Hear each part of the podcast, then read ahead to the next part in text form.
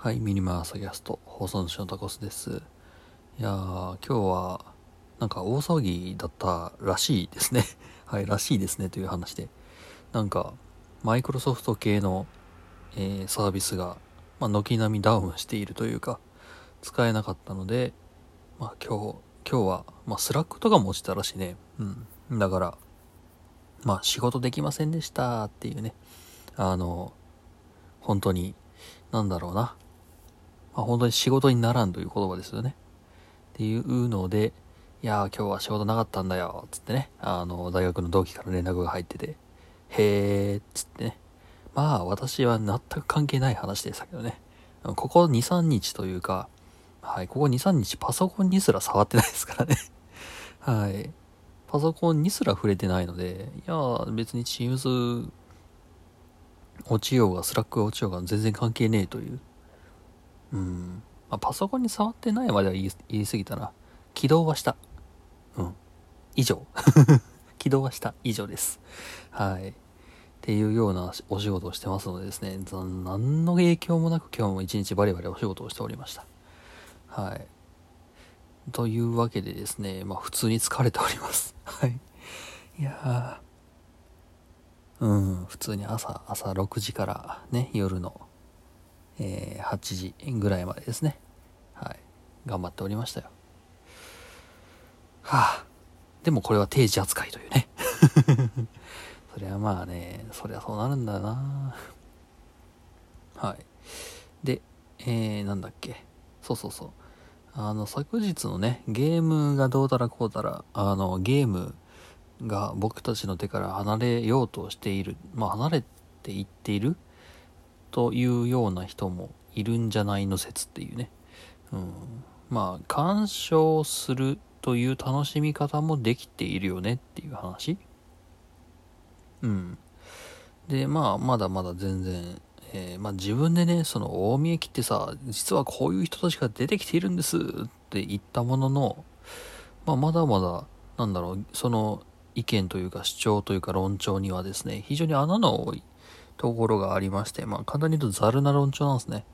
だから、まあ、それをね、こう埋めるというか、うん、本当にそもそもそういう楽しみ方が生まれつつあるのか、そもそも本当に生まれつつあるのまあ、もしくは逆にもともとあったのに僕は気づかなかったんじゃないの？って話もあるし、そこをね、ちょっと今、ゴニゴニしています。はい。うん。まあまあ、いろんなね、感想もいただいてる中で、まあ面白いなと思ったのは、やっぱり、その、ゲームをするというものの環境というのが成熟してきたという説があるんじゃないのって話だよね。うん、だから、スポーツ化してきたというべきなのかな。パフォーマンス、うん、まあ運動とかスポーツもそうですよね。スポーツをプレイする人がいて、そのプレスポーツ、まあサッカーだったらサッカー、野球だったら野球の、そのスポーツというコンテンツを消費する、プレイする人たちがいて、うん。だってまあ、そもそもサッカーとか野球だってスポーツとはいえども、もともとは遊びなわけですよ。ゲームなわけだ。うん。だからまあまあ、そうなるんだろう。それが、そのなんだ、フィジカルスポーツというやつですね。が、えー、まあ、もうすでに今、えーまあ、プロのプレイヤーがいて、えーサッカーをプレイするだけではなくて、サッカーを見るということにも、あの、なんだろう、そういうプレイスタイルが生まれてきているというか、生まれて久しいわけですよね、普通に。そう、観客というプレイスタイルですよ。うん。だから、それの、それがようやく、まあ e スポーツというか、ゲームの方にも来たのではないのという話？でしかないよねという。うん、まあ確かにそう言われてみると、そうなのかもしれない。うん。その、ゲーム業界、まあ e スポーツというと、なんだろうな、まあ、うん、まあまあ e スポーツとでも言えるのかな。うん、まあそういう業界が成熟してきたという話な、だけなのかもしれない。まあそこら辺はまだまだ全然詰めれてないのでですね、何とも言い難いところですという話で。はい。まあそんな感じのことをゴニョゴニョやっております。で、えー、まあ本題に入ろうかな。そうそうそう、本題に入りましょうかね。うん。と言ってもですね、あの、割と最近、あの、何もやってないので、本題も何もへったくれもねえっていう。うん。何について話そうかな。そう、何について話そうかなっていうのなんかいくつか思ってたんだよね。あ、そうそう。あの、額縁アートっていうのをやってみましたって話ね。これちょっと前の話になるんですけど、まあ、今、先週か今週の土日？先週の土日か。で、えー、まあ僕、あの、初代、えー僕ね、スマートフォン持つの結構遅かったんですよ。てか、そもそも携帯電話、うん、ま携帯端末を持つのもすごい遅かった方なんでですね。まあ、スマートフォンを初代を買っ僕の一番初めて持ったスマートフォンというのが、エクスペリアの Z1 という、そういう端末でして、あれがね、いつだったっけね、1000、じゃあ2017年ぐらいかな。いや、もっと前だな。もっと前だ。2017年に僕は iPhone7 を買ってるんですよ。それが2代目なんですよね。うん、で、そっから iPhone SE と iPhone、あの、iPhone 12 mini と楽天ハンド3台持ち、プラス車用携帯の4台持ちになったんですけど、まあ、楽天ハンド君は今もうテザリングというか、家のホームルーター代わりに今、え鎮座しているので、まあ、ほぼ2台持ち、まあ、車用携帯含めて3台持ちだけど、まあ、それの前のスマートフォンですね。そう、一番最初に僕が持ったスマートフォンが Xperia Z1 っていう。で、その時、ちょうど全員、その、スマートフォンというものが正直わからんと。何なんだこれはというぐらいの時で、まあ我々の、私の家族ね、その私の家族、そういうガジェット類には全く興味がない、えー、工学系ではないよな。まあ、工学関連の学校には行ってたけど、まあ、ちょっとまだそういうガジェット類とはちょっと違う方向に走った父と、で、もうゴリンゴリン文学系の母との家系なので、例えば、ま、ゲームとかね、あの、まあそういうスマートフォン、パソコンとかのガジェット類っていうのは全く私実は大学入ってからあのいろいろ漁り始めた方の口だからまあそういうこう確か高校生の頃だったかな私が、えーの頃に出たスマートフォンというものに対してまあ全員おっかなびっくりだったのようんおっかなびっくりだったんですたただまあもうそろそろなんかみんなスマートフォンというものを持ち始めているらしいぞと。で、みんな持ち始めているんだ。まあ、確かにその頃私、えー、なんだろうな、まあ、パカパカという、まあ、ガラスパゴス携帯ですね。を持ってる、高校の中でも持ってる最後の一人だったんです。っていうぐらいだったので、まあ、本当にその、まあ、家、家というか、そういう、こう、のには疎い家系だったんですね。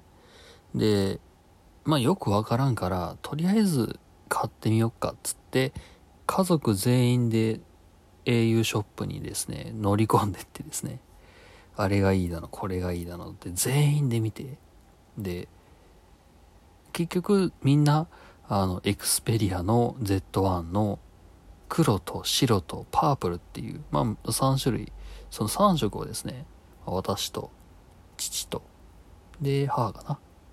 で、3人で買って。そう、私、長男なのでですね、一応まあ高校で、長男で一番上の、あのまあ、年齢だったのですね、まあ連絡手段あった方がいいだろうというので、えー、スマートフォンにね、してもらえたわけです。まあ、残念ながら、その、そもそも携帯端末を持つのは一番遅かったけどね。そう、あの、私の、そ、私の妹弟は、私が携帯、スマホ以前ですね、パカパカのガラパゴス携帯を持つ以前からもともと携帯端末持ってたので、そう、私は結局、パカパカのガラパゴス携帯を買ってもらったけど、1年持たなかったんじゃないかな ?1 年持たなかったか2年持たなかったかぐらいでスマートフォンにくら替えしてます。はい。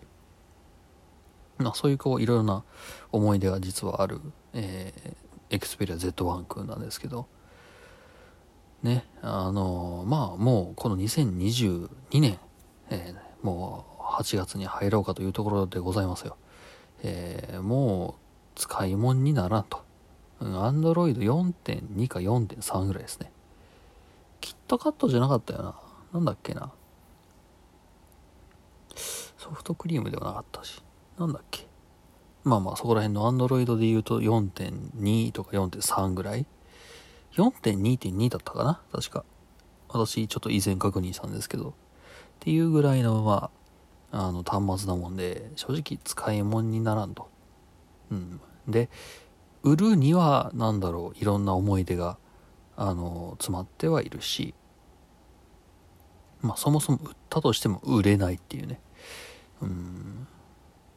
かといって、えー、まあその当時のエクスペディアの、あの、まあ au なので、SIM ロックも解除されてないような覚えがある。で、その上、えー、まあ、カスタムロムを入れるということもできないんですね。うん。ロム焼きができないというか。というので、そのなんだろうな、ネクサス7君とかね、ネクサスシリーズのようにこう、カスタムロム入れて遊ぶということも、まあ、できない。うん、まあ、もうもう文鎮ですよ。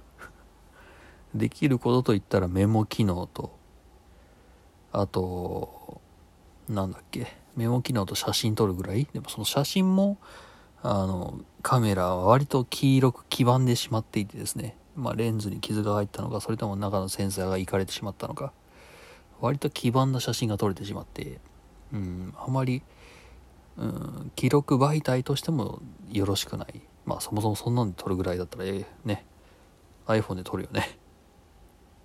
うん。もう八方塞がりです。どうしようもない。本当に文鎮としての使い道しかない。となった時にですよ。となった時に、あ、えっ、ー、とね、まあ、ちょっとだいぶ前に、その、ポメラのね、新型ポメラがこうなるんじゃないか説で、あの、なんだっけ、そう、あの、片手用端末、片手の入力専用端末っていうのが出てくるんじゃないか、ポメラのニュータイプとして、うん。で、もし出てきた時のために、もしくは、まあ、もしこういうのが出てくるんじゃないかという練習で、入力専用端末、テキスト入力専用のフリック入力専用端末かな？として使ってみようぜというので使ってた時期はあったけど、そう、使ってた時期はあったけど、うん、楽天ハンドの方が細いし入力しやすいというので、Z1 君はおお蔵入りになりましたね。しかもさ、あれフリックじゃなかったのよ。びっくりした。あのトグルなんすね そう、トグルなんですよ、入力が。やりにくったらしゃあねえのよ。いやー、まあまあまあまあね、そんな感じで、えー、まあお蔵入りになってたところをですね、つい先日、えー、エッセンシャルフォンっていうのがね、発売されたんだよね。うん、あのー、なんだろう、バックパネルが透けてるようなデザインをしている、まあ、非常におしゃれですね。あの、見栄えがすごくいい。うん。商品のコンセプトが、え、友達や家族に自慢したくなるスマホというのがそもそものコンセプト。え、全くそのってその通りの、すごく、あの、ファッショナブルというか、はい、イケてるスマホというやつです。えー、まあ、簡単に言うと iPhone にめっちゃ似てます。はい。うん、ただ、それを見てですね、で、ふと思いつくわけですね。その中身がすべ透けるている、基盤が見えるというスマホを見て、うん、これを解体したいなと。だから、中身の基盤を見せてくれるんじゃなくて、中身の基盤をそのままその標本として見たいなと。 Essential Phone のね、思うわけですよ。まあ、ただ、その、なんだ、もう何万円もするような、そんな、えー、スマートフォンをいきなり分解するわけにはいかないので、うん、何かしらこう、この分解欲をね、どうにかしたいなと思うわけですよ。うん。そこで思い立った。Z1 は待ってたよな。はい、とばっちりの Z1 君です。はい。というわけで、まあ、そんないろんなあれやこれがありまして、えー、Z1 君の解体と相なりまして、はい。解体をいたしました。で、その結果が、えー、ツイッターで載ってある、えー、まあ、エクスペリア Z1 の額縁アートくんですね。ああ、導入が長くなったよ。はい。といってもまあ、今話したことがほぼほぼ全てなんですけど。うーん。まあ、今回ね、解体したのは、私の父のスマートフォンですね。父の Z1、パープルです。はい、エクスペリアって何かしらパープルが伝統色というか、なんだろう、エクスペリアといえば紫みたいなイメージありますよね。どこも限定カラーだったのかなでも au で買ったから au だよな。うん。まあそこ、ら辺で。うん。うん。いや、そうだな。au で買ってるもんな。まあ、そういったこんな感じで、まあ、解体いたしました。うん。で、解体した、まあ、感想でも言おうかな。はい。感想としては、なんだろう。まあまあ、簡単、簡単でしたね。あの、まあ、もともと壊れてるので、壊れてるというか、まあ、あの、バッテリーもそんな長く持たないし、で、そもそもいらない子になっていたので、何のその、両親の呵責もなくというか、遠慮もなく、えー、ドライバーをぶっ刺して、えー、ぐるんぐる回してネジを外していけたっていうね、ところがあったのは、まあ正直、初めてこういう解体作業を、まあ、なんだ、うん、やったことがなかったわけではないけど、まあ、標本にするために全部バラすというのは初めてやったので、正直おっかなびっくりのところもあったんですけどね。うん、まあでも完成したんでよろしいという話です。うん。ただね、一番困ったのは、どういう風に飾ろうかなという話ね。うん。この、一旦バラバラに、部品をバラバラにするまではいいんですよ。わーいっつってね。あの、パチンパチンパチンって、まあ、調べればそういう、その、こうやって、えー、バラしますっていうのは出てくるからさ、外すのは簡単なんですよ。バラすのは簡単なんです。それを、まあ、なんだろう、額縁アートとして、そのバラバラの部品をどういう風に配置をしたら、そのアートとして消化できるのかっていうのが、それが一番大変でした。うん、だって、単純に部品バラバラに並べただけの、なんだろう、オブジェというか、そういう、こう、なんだろう、まあ作品じゃないですよね。そういったものになってしまうと。何の考えもなくなってしまうと。うん、だからいかにこうアート感を醸し出しながら、いかにその意味のある配置をするべきかですね。この部品はもともとここにあったからこうしよう。で、この部品はここにあったけど、まあ逆に言うと、でもこの部品はここと繋がってるからここに配置しよう。この部品は、うーん、いやーでもどうしよっかなみたいな感じで、うん、パズルともちょっと違うんですよ。うん。どう、どう見せるか。ですから、うん、そこがね、ちょっと悩んだところです。うん。あくまでその飾るために分解をしたし、うん。だから、できる限り綺麗に飾ってやりたい。まあ、供養というといい意味に聞こえるけどね、まあ実際に供養か。うん。なので、死に化粧じゃないですけれども、ちゃんとやってあげたいというのはあってですね、そこがね、ちょっと苦労したよね。うん、まあ、その、ね、ほぼもう当てずっぽうでしたけど、うん、まあ、うまくいってよかったですね。うん、自分の目から見ると、なかなかうまくはまってくれたので、うん。っていうのが、まあ、なんだろう、ちょっと工夫がいったところだったかなというふうに思います。さてはて、えー、まあ、その後ですよね。これをどうするのかっていう話なんですけど、正直に言いましょう。困ってます。はい。うん。今まで文鎮でしたよね。文鎮でした。で、正直あるだけ邪魔だったんです。かといって捨てるには、その、なんだろう、忍びなく、僕のタンスというか、ね、あの、まあ、どっかしらにずっと、ジャンクコーナー的なところにね、放り込まれてあったわけですけど、まあ、それをね、その、まあ、アートに昇華したと。自分の中で納得できるものにできたと。ただね、皆さん思い出してください。僕ね、分解をしてるんですよ。バラバラにしてるんです。パーツを。体積増えてるんです。体積が、体積が、表面積が増えてるんです。前パーツ、後ろパーツ、で、そこの間に挟め挟まってる、えーフレーム、うん。で、バッテリー、カメラモジュール、ね。あのーあと、なんか、なんだろう、SIM カード入れるとこみたいな感じでこう、いろんなパーツをね、バラバラにしちゃって、で、しかもそれを見栄えがいいように、綺麗に並べ替えて、見栄えをきりにするということは、効率を無視するということでもありますよね。うん。そうですよ。ギュッてしたらさ、ギュッてこうやったら見栄え悪くなるかもしれないけど、体積が短くなるよ。ちっちゃくなるよね。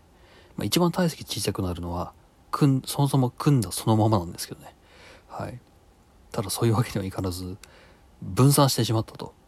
うん。だからね、処分をしたと思ったら、あの、ゴミ、ゴミじゃないですけど、あと、あの、体積が増えていた。どうしよう、これ。うん。ゴミを解体したらゴミが増えたみたいな、そんな感じです。